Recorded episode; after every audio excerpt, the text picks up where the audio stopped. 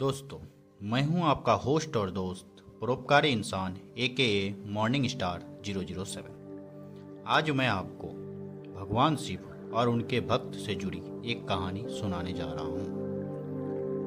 अगर आपको यह कहानी अच्छा लगे तो मेरे पॉडकास्ट को सुनते रहें। हर हर महादेव।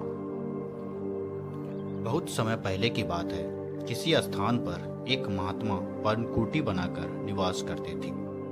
महात्मा बहुत ही सीलवान दयालु व्यक्ति थे।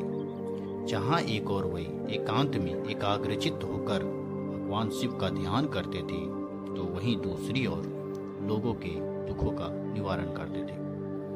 उनके सद्गुणों और सेवा कार्य भक्ति से प्रसन्न होकर भगवान शिव उन्हें दर्शन दिए और कहा, हे मेरे प्यारे भक्त, मैं तुम्हारे भक्ति, भाव, सेवा कार्य से काफ़ी प्रसन्न हूँ।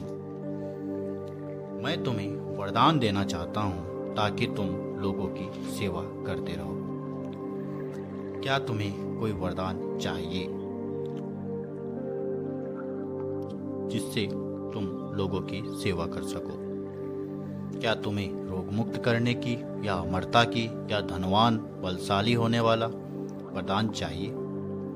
महात्मा ने विनम्रता से कहा, हे भगवान आप मुझसे प्रसन्न हैं, यही मेरे लिए सबसे बड़ा वरदान है।